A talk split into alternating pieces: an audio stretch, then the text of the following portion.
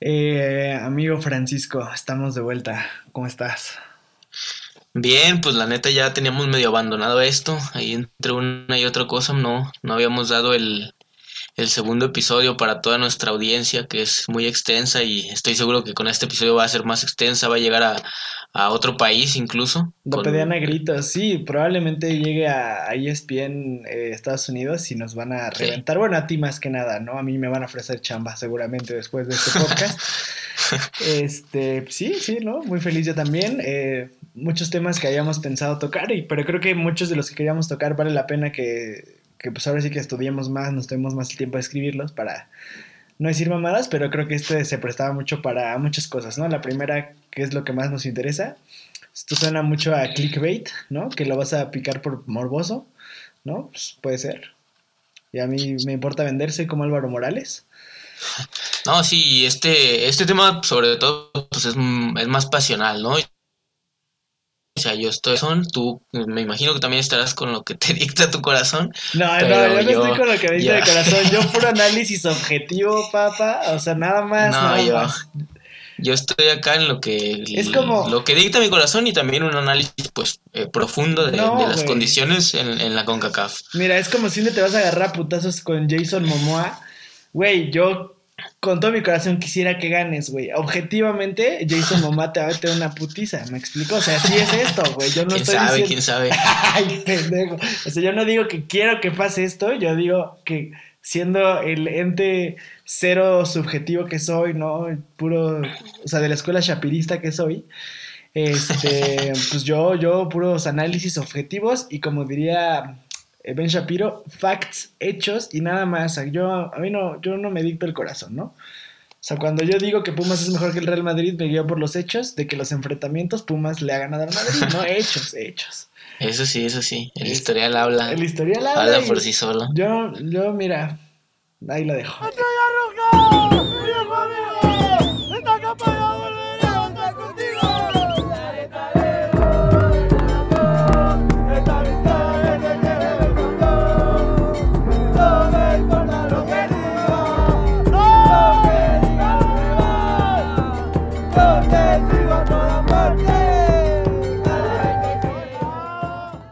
Este, pero bueno, amigo, ¿de qué, ¿de qué vamos a hablar hoy? Bueno, pues vamos comenzando. Eh, hoy nos toca hablar un poco más del fútbol local. La última vez hablamos del viejo continente, del, de una ciudad eh, eh, lejano, más lejano para mí, pero este, ¿Qué pendejo? Ahora nos toca para ti casi tu segunda casa Italia, pero para mí sí era algo más lejano. Y ahora nos toca hablar de una rivalidad de local en selecciones que al menos en esta confederación es la más interesante. Digo, no, no hay otra. Bueno, no, no, no creo ni siquiera que sea la más interesante, pero sí es la más pareja históricamente. Eh, bueno, más pareja. Contra Estados Unidos. Más pareja que un Nicaragua-Honduras o así, por ejemplo. O sea, bueno, sí, sí, creo que parejas hay muchas. Pues al final son los dos grandes de CONCACAF, México y Estados Unidos. Creo que es la que este, genera más división, ¿no? Porque al final, digamos, por mucho que históricamente en términos futbolísticos México se ha cagado con El Salvador, ¿no? Con Costa Rica, al final, ah, o sea, de algún modo, o sea, no, güey, no pues es la más trascendente al final, o sea, México contra Estados Unidos trasciende un poco más allá porque es una rivalidad hasta incluso en términos sociales y en términos políticos, aunque seamos muy cuates y, socios comerciales primarios en todo, pero pues sí hay este recelo que pues tenemos naturalmente los mexicanos a los gringos por, por lo que significan estos cuates, a diferencia de Honduras o El Salvador, sí, sí los partidos es un hervidero ir para allá, pero pues el partido, el clásico es contra Estados Unidos. Sí, claro, no, y es lo que te digo, o sea, como al final, eh, como tanto los mexicanos con muchos países de Centroamérica, sí, al final, digamos, el ciudadano común, ¿no? O sea, comparte más, eh, o sea, más similitudes que diferencias, a comparación de que, como, digamos, con un ciudadano de Alabama, pues no, o sea, como, no sé qué tanto, ahí sí hay más como un pegue, porque al final, al menos en términos deportivos, pues nuestro pedo con los salvadoreños es mucho de lo que recordamos que cómo han maltratado al tri allá y la chingada, ¿no? Y de cómo somos unos parados de culo como selección mexicana nosotros en CONCACAF. Pero sí creo que justo el, pedo con los gringos es un pedo que va más allá, ¿no? Inclusive como casi hasta traspolado en el pedo como de los de, de la América contra, o sea, la América de los gringos contra el América que queda, ¿no? O bueno, que según ellos es el, el, de aparte. O sea, creo que sí es muy importante. Y en ese sentido hay muchas cosas que decir. Y antes que nada, yo voy a hacer aquí una aclaratoria, amigo. A ver, porque ya, ya, vi cómo me van a mamar con esto. Aquí se va a tratar de tomar posturas, porque siento que esto sería muy aburrido si ambos dijéramos, ah, sí, tenemos razón, amigo. ¿Tú qué opinas? No, lo mismo que tu amigo, sí, o sea... Si no lo escucha nadie, cabrón. sí, no, y aparte, pero, tampoco está guionizado, güey, o sea, tampoco es como que los dos estábamos de acuerdo y nos pusimos de acuerdo para que, que uno dijera una postura y el otro la otra, pues no, o sea, yo objetivamente, empezando un poco, yo creo que la selección estadounidense, yo sé que es una cosa que se ha dicho por años, güey, desde... Desde el 94 casi, casi. Sí, ajá, o sea, años que la selección estadounidense en algún, o sea, va a ser mejor que la selección mexicana y nomás no pasa. Pues, pero, ponle fecha, pues. O sea, porque, como dices, o sea, esto ya tiene casi 30 años que nos están diciendo y que nos llenan el, la televisión y los medios de que ya Estados Unidos está por superarnos, Estados Unidos ya nos superó incluso. Bueno. Eh, que, ha habido algunas ocasiones. En el cuartos de final de Corea, el, importante lo perdimos. Este. Pues sí, sí. Y hemos perdido otros, pero aún así. Pero bueno, te escucho, ponle fecha. Cuando ahora sí Estados Unidos va a ser el gigante de la CONCACAF. ya empezó con su condescendencia, está asqueroso. Pero ya lo que voy es. Eh, o sea, yo sé que llevamos, llevamos siendo muchos años y muchas veces los motivos parecen ser siempre los mismos, ¿no? La asimetría que hay en términos de capital económico estadounidense versus el mexicano implica que, bla, bla, bla. O sea, como parecen ser los mismos análisis de toda la vida, pero yo creo que específicamente ahora hay una cosa que Estados Unidos ha hecho ahora que no había hecho antes, porque antes trataba de ganar justo con billetazos, güey. O sea, yo creo que justamente a partir de, ponle la eliminatoria el año que sigue, o el Mundial de Qatar que ya se viene en 2022, para mí no es que precisamente el Mundial de Qatar Estados Unidos va a ser campeón del mundo y México eliminado en octavos, o que precisamente esa selección sea muchísimo mejor que la mexicana o mejor. Creo que a partir de, de esta eliminatoria y el siguiente mundial, a partir de ahí yo creo que ya no va a haber un punto de, de regreso. O sea, como tú dijiste ahorita, en algunos partidos nos han superado, en nosotros en otros, pero en la generalidad se ve que México es mejor equipo y en las individualidades también. O sea, ¿crees que en el Mundial de 2022 la gráfica cambia? O sea, ahí nos encontramos y Estados Unidos va para, para arriba y nosotros nos estamos yendo en picada. Eso es lo que Pues no sé si en picada, pero más bien Estados Unidos sí se despega un poco. Porque a lo que yo voy un poco rápido es como que Estados Unidos toda la vida ha tratado de como billetear su su, su, pase a, o sea, como a superar a México a base del billete, ¿no? Como tienen complejos deportivos súper cabrones, ¿no? Incluso mejores que el CAR y tienen este, las mejores instalaciones y los sueldos de eh, o sea, como eso siempre lo trató de hacer y, eso se sabía que eso México no iba a competir y ni le interesaba, ¿no? No por decir que la selección mexicana vive mal, para nada, la selección mexicana es de las que más genera en el mundo, pero bueno, digamos que ahí podría tener la ventaja Estados Unidos, pero creo que Estados Unidos entendió que si en realidad quiere tratar de vencer a México, porque creo que esto es un pedo de que los gringos son tan de la verga y muy orgullosos que no pueden entender, o sea, no, no conciben que México sea mejor que ellos en lo que sea, según ellos. Creo que entendieron que así se dieron así tantito un baño de humildad, güey, y dijeron, bueno, nosotros no somos los que mejor fútbol crean en el mundo. Europa tiende a ser el espacio, entonces que los morros desde jóvenes se vayan para allá. Y lo están haciendo con muchísimos jugadores, con Corre de la Fuente, con Cerilliño Dest, con eh, Pulisic. Y yo creo que es una cosa que nunca habían hecho, porque hasta antes de eso eh, los gringos que estaban eran contadísimos. Donovan medio valió verga un poco en Europa, estuvo el Brad Gusan en el Aston Villa más o menos, estuvo el Tim Howard con una muy buena carrera en, en Inglaterra, por ejemplo, estuvo Clint Dempsey en el Fulham y ya, bueno, y Altidor, pero que fue la eterna promesa, pero ya esos han sido como todos en un chingo de años. Y aparte esa generación ya se fue. Creo que nunca habían hecho eso.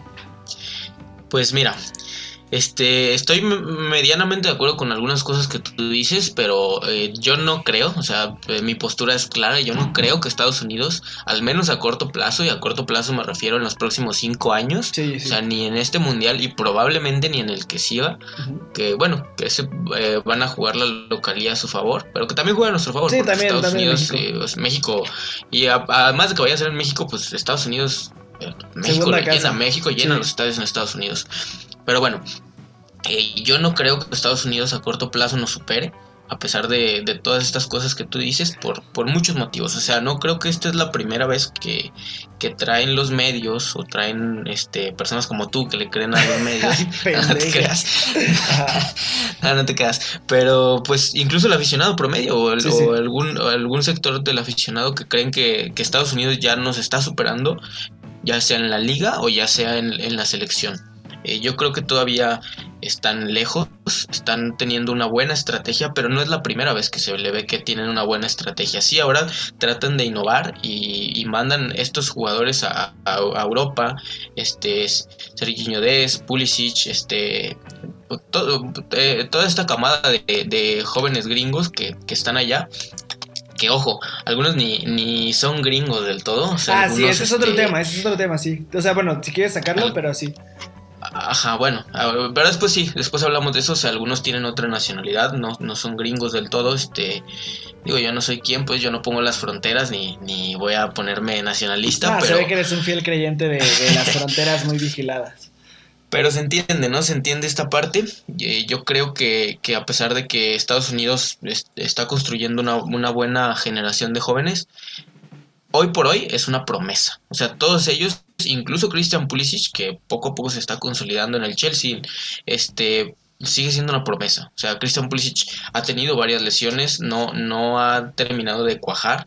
Me parece un gran delantero, un, tipo que, que, este, que está para, para hacer grandes cosas en la Liga Premier, pero pues nosotros tampoco es como que le pidamos mucho. O sea, yo creo que la selección mexicana tiene una buena generación en este momento. O sea, tiene dos extremos muy, muy talentosos que son...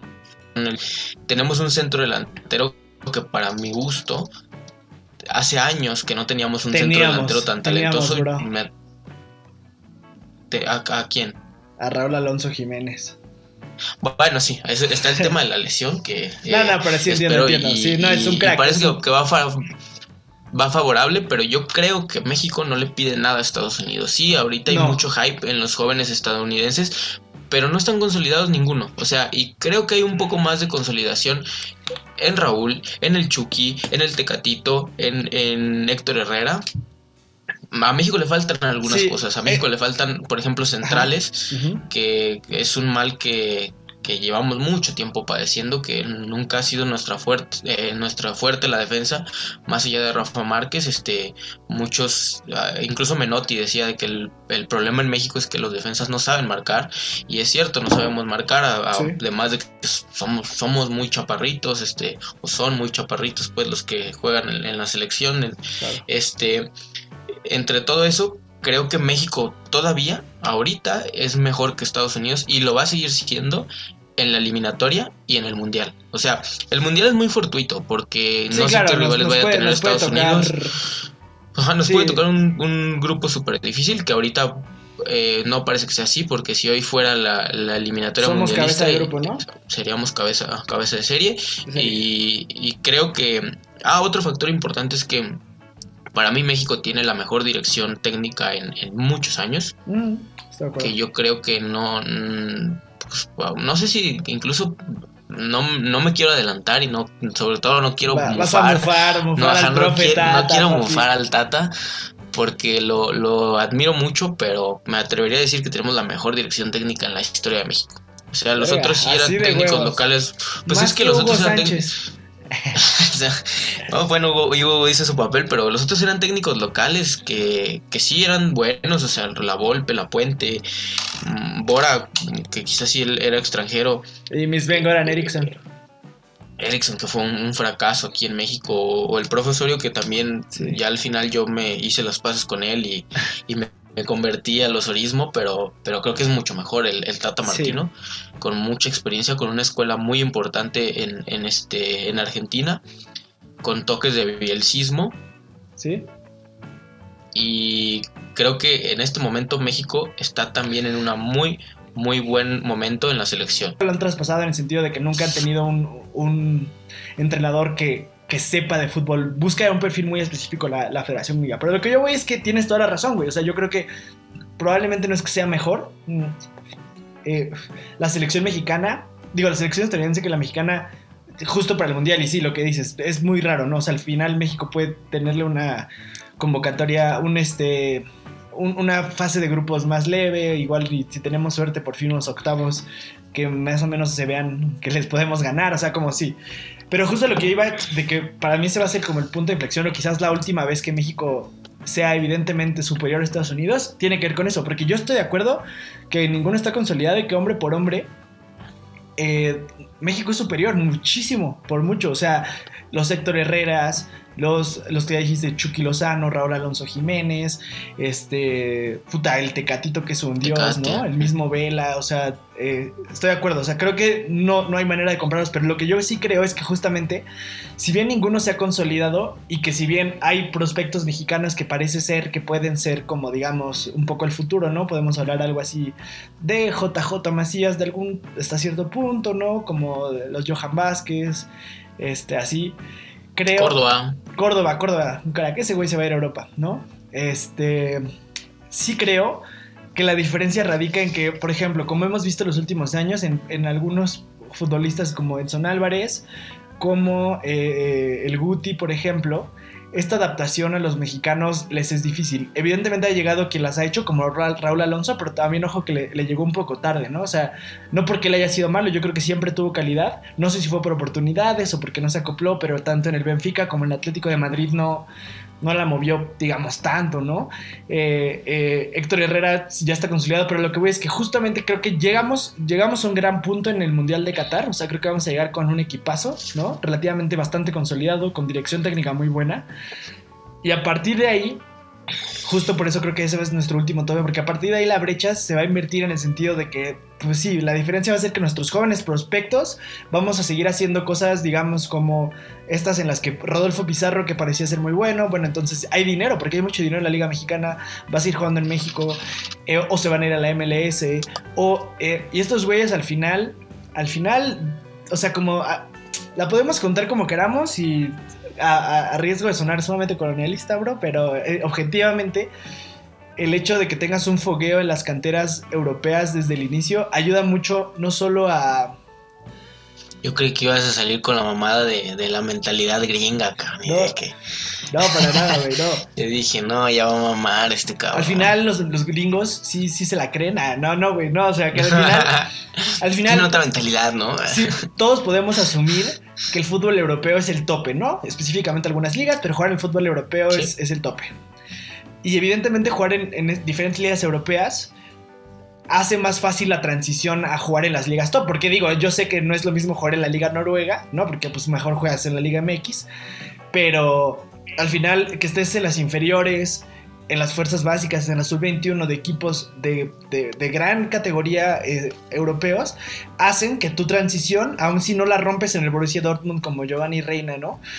Eh, hacen que tu transición sea más fácil que después Giovanni Reina, ok, no fue la gran estrella, o sea, no va a ser el Pulisic quizás, o sea, puedo concederlo, yo no voy a decir que todos estos jugadores están destinados a ser los líderes del, del Real Madrid, del Barça, ¿no? Pero sí creo que esta transición es mucho más sencilla y, o sea, es mucho más sencilla cuando llevas rato jugando ahí. Entonces yo creo que a partir de que... Porque ya Raúl Alonso tiene 29, el Héctor Herrera está por los 30, Guardado ya se va, este Chucky Lozano no es grande, pero tampoco está tan joven, ya tiene como 25, o sea, él va a quedar, este... Eh, ¿Es, cierto eso?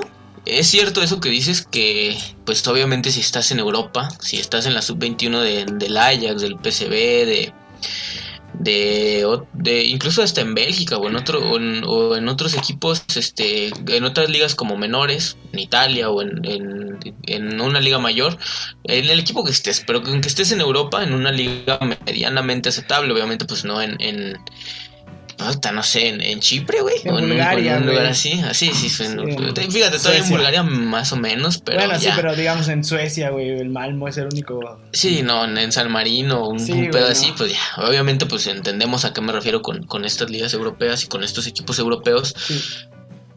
Pero nosotros también tuvimos esa etapa. O sea, no con muchos jugadores, pero tuvimos una etapa similar. O sea, acuérdate que Giovanni estuvo en el Barça en las inferiores del Barça. A que ahí mi Ronaldinho lo echó a perder, le, presentó pues una vida que, no es muy buena, que no se la recomiendo. y estuvo Carlos, Carlos Vela también en, las inferiores del Arsenal. Carlos un crack, su tema es es, no quiero decir de mentalidad, pero probablemente su tema sí ah, sea de mentalidad. Pues que le gusta más el básquet, ¿no? le pues gusta más el básquet. Sí, pues eh, no es un apasionado del fútbol, no, no lo culpo. Bueno, pues la verdad, si yo fuera él, pues qué pendejo, pero pues sí, bueno. Estuvo también Ulises Dávila, no sé si te acuerdas que sí, fue Ulises Dávila, ¿no? Que estuvo en el Chelsea.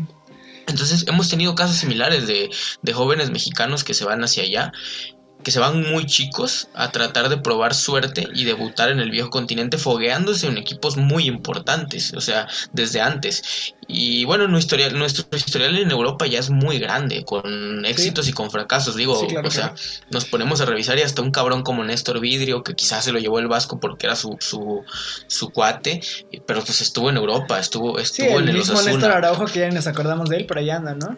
Ahí anda, y ahí más o menos va. Es titular, creo, pues ¿no? Sí, ahí está, ahí está el titular del Celta de Vigo. Un tiempo se sonaba que iba para el Valencia, pues siempre no. Aquí el Néstor, un saludo, era vecino de aquí del barrio. ¿Ah, sí? Este, sí, de aquí de San, se hubiera, quedado, Se, hubiera, quedado a jugar en San Bernardo en vez de la Liga Española, es un poco igual el nivel. Más o menos lo mismo, ¿no? Pero bueno, a lo que voy es que yo creo que estamos similares y bueno, esto ya es un acto de fe y, y ahora hay un cambio de dirección en la, en la Federación Mexicana de Fútbol, en la Liga MX. Este, ahora que, entra una nueva dirección, creo que tengo una ligera esperanza de que los directivos van a agarrar el pedo.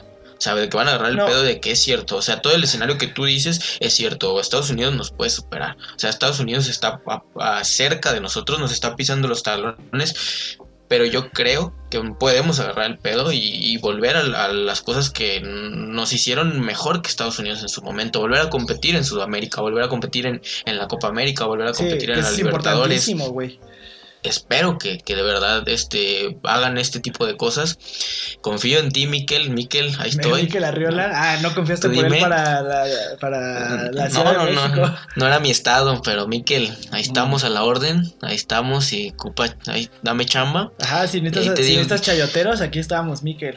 Tú, tú sabes qué pedo, Miquel. Este, yo confío en ti. Yo, yo te, te, firmo que Paco va a empezar a hablar bien de la fusión de la Liga la MLS y la Liga MX. no, no, no, eso sí, la verdad sí me parecía de la verga. Pero bueno, confío en que en ciertas cosas rectifiquen y, se imiten algunas cosas, se imiten esta exportación de jugadores jóvenes mexicanos a, a, Europa o se hagan convenios con los clubes. A mí me parecía muy novedosa y muy buena la idea, por ejemplo, de que el Atlético de Madrid apadrinara de alguna manera al Atlético de San Luis. O, que y me pareció lo hizo Santos con Celtic, ¿no? Un poco.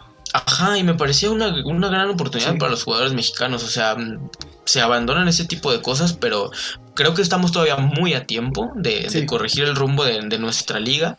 Y, ese factor, o sea, ese factor que, no hemos tocado aquí, pero es muy importante todavía, la Liga MX sigue siendo mejor que la Liga sí, MLS. y lo va a seguir siendo. Ajá, y por mucho tiempo, quién sabe por cuánto yo creo que por mucho tiempo.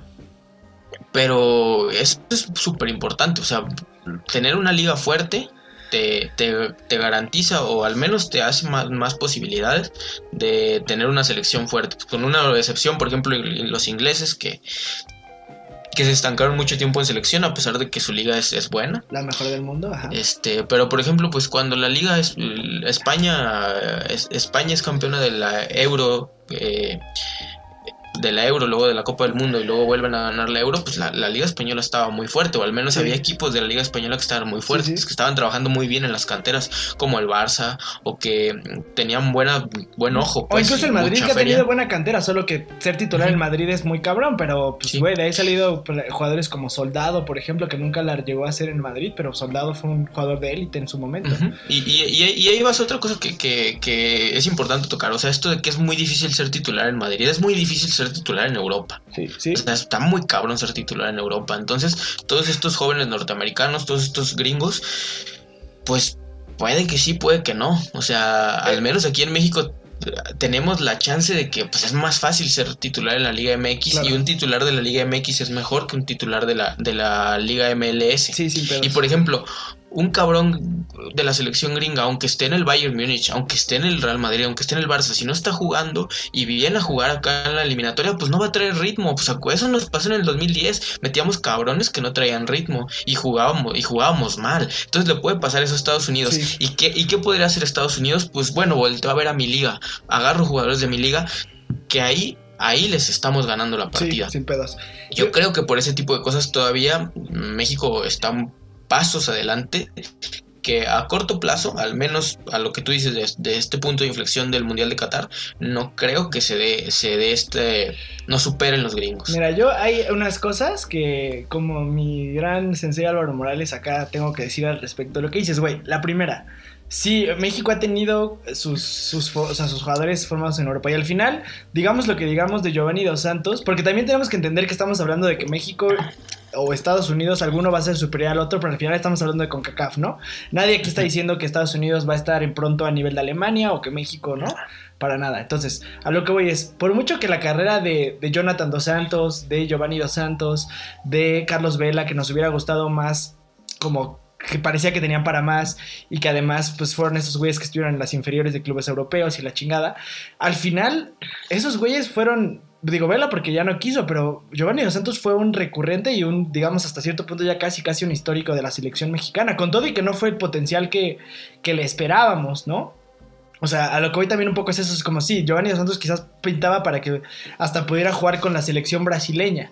Eh, pero al final, para el nivel de la CONCACAF, esos güeyes, ese poquito fogueo los hizo que fueran casi siempre y cuando quisieran, indiscutibles en la selección mexicana. Entonces, sí, estoy de acuerdo que yo, yo no digo que todos los jugadores eh, gringos vayan a romperla en el Madrid, pero, pero sí, pero lo que voy, y lo otro que iba a decir es que el pedo justo con eso es que Carlos Vela, ¿no? Que se fue, este, que estuvo fogueado, estuvo en, inferiores en Europa, Giovanni Santos, Jonathan Santos, eh, estuvieron inferiores en Europa y de los otros casos como por ejemplo Ulises Dávila o había un, había un lateral del Atlas creo, ¿no? Que estaba en, o estuvo de préstamo en Portugal, o bueno, o sea, los, Sí, como que también lo recuerdo, pero pues sí, no vamos, a, vamos a eso, o sea, el cabrón quedó en el olvido y hubo uno que otro, ahorita incluso hay, hay un cuate el, que jugaba aquí en, Santos que se fue a Bélgica. Sí, no, o sea, estoy de acuerdo con eso, o sea, como...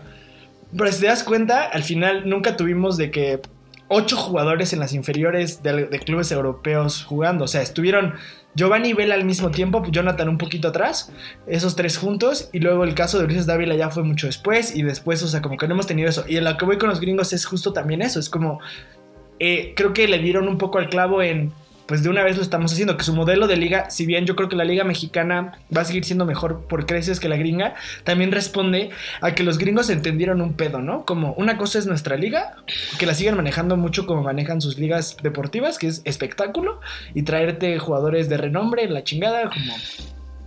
Y otra cosa va a ser mi selección, por eso, o sea, como yo sí entiendo esto de que, de que ver a la liga podría ser una cosa, y que México tiene mejores... Eh, mejores jugadores dentro de su liga, pero también creo que Estados Unidos está diciendo, bueno, en mi liga yo la voy a usar como para traer a mexicanos de renombre, para Pulido, a, este, a, el eh, Pizarro. Pizarro. Eh, me voy a traer a los mexicanos buenos y me voy a traer a europeos, ¿no? Como Wayne Rooney, como Slatan. Y para generar lana, ¿no? Ajá, sí, o sea, ellos dicen, bueno. Es un tema muy monetario. Y para, y, para, y para la selección yo lo que creo que es más fácil es como que se vayan. Y en ese sentido, o sea, como no solamente, si bien México ha tenido esos andares, creo que, por ejemplo, México no ha tenido como este pedo de que de que esté, eh, bueno, Pulisic es uno, ¿no? Luego está el Tyler Adams que juega en el, en el Leipzig, liga alemana, y es un como habitual en el Leipzig.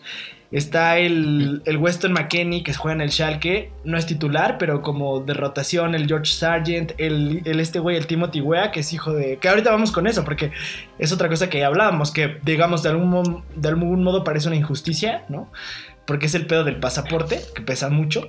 Pero como Timothy Wea, este, pues está ahorita de préstamo en el Lille, estuvo creo que en el PSG un rato, o sea, como que se ha estado moviendo allá.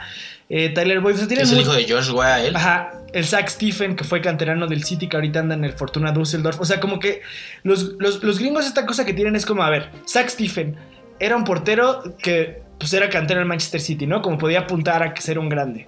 A ver, güey, no la rompió, no hay que volvernos locos se va al Fortuna Düsseldorf y como que va, o sea, como que está, o sea, digo, no sé qué tanto intervenga per se los, los, estadounidenses como federación de fútbol ahí, pero es como, bueno, vete a un equipo culero al que vayas a jugar, ¿no? Eh, y otra cosa que tienen mucho es que los estadounidenses como que no les... No, o sea, como que México lo que pasa es que obviamente la liga es mejor en la mexicana, entonces si, si juegan en el América, digamos un Córdoba, y va a dar el salto a Europa. Él no se quiere ir por dos factores. No se quiere ir a una liga que podría ser competitiva y, donde podría entrar por ejemplo, la Championship, eh, la Championship este, inglesa, ¿no? Como Duane Holmes, el, otro gringo que está allá, que está en el Derby County, güey. O sea, no los, o sea, los mexicanos no se van, una, porque pues como que tenemos este pedo de que, ah, la Liga Mexicana es una verga y yo juego en el América, que es el más grande de la Liga Mexicana. No me voy a ir a nada menos que a por lo menos un mediatablero o uno de bajito de una liga grande, ¿no? Me voy a ir a, al Betis, me voy a ir a una cosa así. Esos güeyes ni siquiera les pasa por la cabeza irse a jugar a la segunda inglesa, que yo creo que sería un sería un fogueo muy interesante y muy bueno hacerlo, o la segunda española, ¿no? Porque los que se van de la segunda española son güeyes ya retirados. Eso una, y la otra es que también la Liga Mexicana, si bien de nuevo creo que es mejor que la gringa, no contribuye a eso. O sea, si algún pendejito de 16 años la está medio rompiendo en, las inferiores del New York City FC, dan todas las facilidades para que el güey se largue a jugar a la segunda, este, a la segunda o tercera inglesa.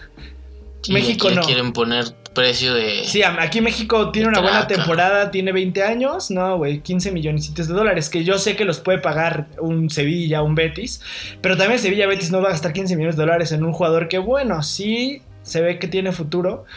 Ah, pero no va a gastarme 15 millones. Cuando te puedes en Europa conseguir un jugador de ese precio de un club de, de baja tabla española más consolidado. Eh, o un europeo, un morrito europeo como con más proyección. Pues te vas a los ahí a los Balcanes y agarras un cabrón hasta de 400 mil euros. sí, no, o deja tú eso, ¿no? A lo mejor un hay un, similar? un morrito de los Asuna que le está rompiendo chido. Una es español, entonces si tú eres el Betis, dices ya, no, no necesito una plaza de extranjero más. Es más fácil negociarles, decirles, güey, 4 millones, en putiza 4 millones. Este, porque acá en, viene a negociar la América y no, pues es que Córdoba es un crack, porque también nosotros lo. Y que sí es un crack, pues, pero como que nosotros es como, no, güey, este güey es el nuevo Chicharo, está para el Barça. Eh, esa cosa creo que también beneficia a los gringos y además el pedo que ya habíamos adelantado un poco del pasaporte, ¿no? Muchos de estos güeyes no son nacidos en Estados Unidos o son nacidos en Estados Unidos, pero puta, o sea, sus papás eran de mil otros lados, nacieron allá y vivieron en Holanda como Serginho Dest, que fue, es más holandés que Cruyff, güey. Pero, ah, pero bueno, por el pasaporte lo tiene. En un parque. Sí, güey. Más holandés que, que fumar moto en un parque, sí, güey. Y entonces, de nuevo, yo no digo que esto sea necesariamente justo, güey. Y es una cosa extra fútbol que los beneficia. El pedo de que históricamente la gente le quiere un pasaporte gringo. Pero no, y, sobre eso mismo, o sea, antes de que continúes, porque, mm, o sea, tiene la ventaja de la pinche doble nacionalidad. O sea, este cuate juega como comunitario. O sea, este, Serginho Dez no está ocupando una plaza de extranjero. Exacto, porque, cuando, o sea, el, ejemplo de Memo Ochoa, por ejemplo, Memo Ochoa siempre ese fue el pedo de que nunca se fue a un mejor equipo por el por el pasaporte comunitario, porque ocupaba una plaza extranjero y, y, para un club europeo ocupar la plaza extranjero en el portero no era buen negocio, porque pues portero sabía, o sea, portero sabía, mejor lo ocupabas en, en, en, otra delantero. posición. Entonces, es una doble ventaja importante de que es a lo que tú vas, a explicar ahorita, de que pues el pasaporte gringo, pues obviamente sí, te da la opción de que, de que de, tener las ventajas del pasaporte gringo o las ventajas pocas de un pasaporte mexicano, pues naturalmente alguien escogería el gringo, o sea, es, es normal eso. Y, y aunado a que juegas como comunitario la gran mayoría de esos estadounidenses. Sí, Sí, güey, exacto. Y, como al final, siendo el fútbol una carrera como muy fugaz, güey, ¿no? O sea, un día puedes estar en la gloria percibiendo un salario muy cabrón y un día puedes, este, valer verga al final. o sea, digo, se cortó un poco ahorita en nuestro internet porque este podcast es a distancia, pero como lo que decías de que, pues, un morro una cantera, güey, los gringos te dicen, güey, vente a estudiar a Princeton o yo que sé, cualquier universidad gringa, güey, o incluso si no estudias, como vente a jugar para acá pues eso da muchísimas ventajas y, pues está, es, una, es una ventaja muy competitiva que tienen los gringos sobre nosotros. O sea, de nuevo, Yo quisiera creer que no, yo sigo creyendo que naturalmente los futbolistas mexicanos son mejores que los gringos.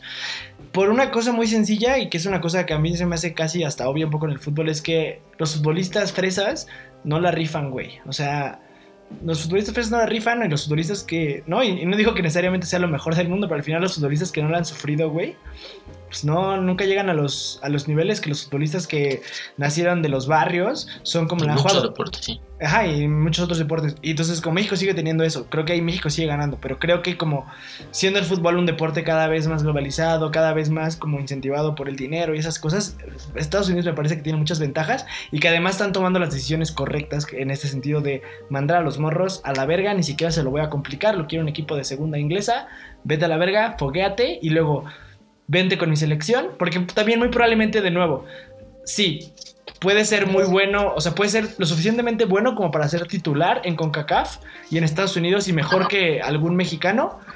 Ahora, eso no se garantiza que... Porque Estados Unidos tampoco tiene tanto ese riesgo, ¿no? Porque al final los ingleses son tan buenos y los franceses son tan buenos y españoles que, güey, también no es como que de repente el cerillo de hubiera sido tan cabrón que España y que Holanda habían dicho, puta, dame ese cabrón. Pues no, Estados Unidos también carece un poco de ese riesgo, güey, que justo como están en ligas con jugadores muy cabrones morros que buscan eh, mejorar a sus nacidos y de ahí, pues también Estados Unidos es como de que tú vete, lárgate y probablemente vas a regresar a mi selección, porque si eres medianamente bueno, nivel con CACAF, aquí vas a ser titular y vas a ser de los mejores de la, de la, de la región. Pues sí, sí. Pues eh, está cabrón, pero bueno, yo concluyo que yo sigo lo mismo, no, no creo. O sea, sí hay muchas cosas que dices que, que me la pienso y, fue, fue interesante este debate, pero me quedo en lo mismo. O sea, creo que, que a México al menos no en este mundial y probablemente no en el siguiente, no nos van a superar todavía. Estoy de acuerdo de que Estados Unidos tiene un nicho de oportunidades muy importante. La Federación Estadounidense está haciendo las cosas bien, pero no es no están haciendo las cosas bien desde ahorita. Creo que tienen haciendo las cosas bien desde ya muchos años. Y por alguna razón, pues seguimos una flor, O sea, ahí seguimos ganándoles, seguimos más fuertes que ellos. O sea, Pulisic ya jugó en la última Copa Oro y, lo bailamos. Y bueno, por ejemplo, otro, otro jugador no gringo, pero sí canadiense, eh, Davis ya jugaba con Canadá en la pasada Copa Oro. Y, pero no traían pues, equipo, papá, no traían equipo. bueno, pero Antuna le puso un baile. Ah, bueno, sí, sí. Les digo, y Antuna le, le, ganó la partida a Davis, que bueno, quizá el Davis de ese momento ya no es el mismo que ahorita.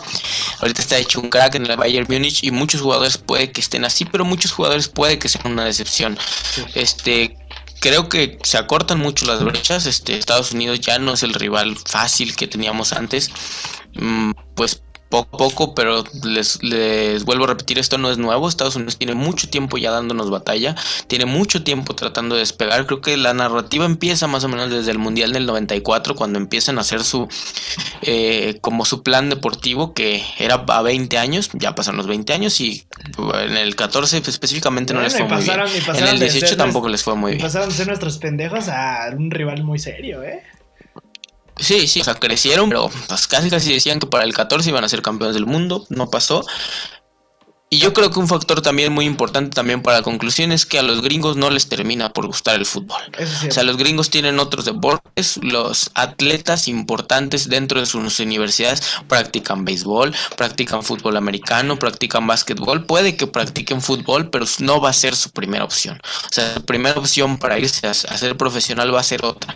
O sea, yo creo que sin problemas muchos de esos atletas que, hoy estamos viendo, eh, a, Patrick Mahomes o, o Anthony Davis o LeBron James, que quizás si se hubieran dedicado al fútbol hubieran sido unos astros, porque son grandes deportistas, pero no lo hicieron y a corto plazo los gringos van a seguir sin hacer esto. O sea, a corto plazo los gringos van a seguir dedicando su vida a otro deporte. Creo también, y vuelvo a dar el salto de fe y vuelvo a darte mi, pues, mi voto de confianza, Miquel, aquí andamos.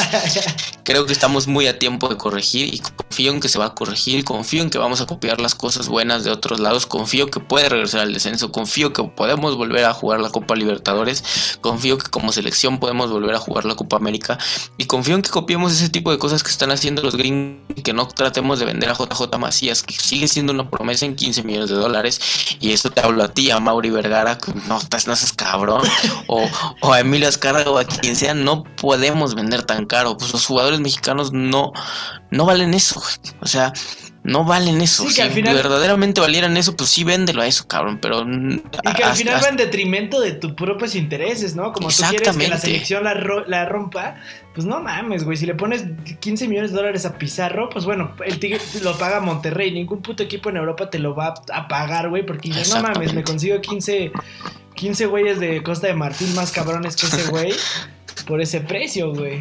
Sí, o sea, neta, ya espero que los, los dueños del balón aquí en México agarren el pedo en ese sentido y, estamos a tiempo de que neta los pinches gringos no nos superen porque aparte es nuestro símbolo, los gringos nos ganan en todo, lamentablemente, y así va a ser, así va a seguir siendo, o sea, son un país más poderoso, son una potencia, nos tocó ser su vecino y, y en muchas cosas somos su patio trazo, pero no en el fútbol. Y de verdad espero que por lo que simboliza el fútbol para nosotros, siempre seamos superiores a, los gringos, en contra también de tus intereses, Dante. no tenga razón en, en esta plática, pero de verdad espero que que esta tradición de, de mearnos a los gringos en, en, cada Copa Oro y en cada eliminatoria no se acabe nunca porque es una pequeña alegría para, para el pueblo mexicano y para el pueblo mexicano que vive en Estados Unidos, que lo tratan de la chingada. Creo que simbólicamente para ellos es, el, es un triunfo muy importante y ojalá siga así y, y nunca nos superen. Pero al menos estoy seguro que eh, a corto plazo no lo harán. Dos cosas rápidas, ¿no? La primera que, que, güey, o sea, evidentemente yo, yo estoy de acuerdo con lo que dices. Yo, ¿qué más quisiera que México no solamente siguiera pegándoles un baile a los gringos en todo lo que hacen en fútbol, pero que además, como o sea, güey, o sea, a mí que más no solamente a los gringos, güey. Yo quisiera que la selección mexicana yo te pudiera decir que en 16 años vamos a ser campeones del mundo, güey. O sea, eso es lo que yo quiero. Y la otra es que Paco precisamente se ve que tiene madera de presidente de la República. No sé qué tanto de analista deportivo, mi bro. Porque...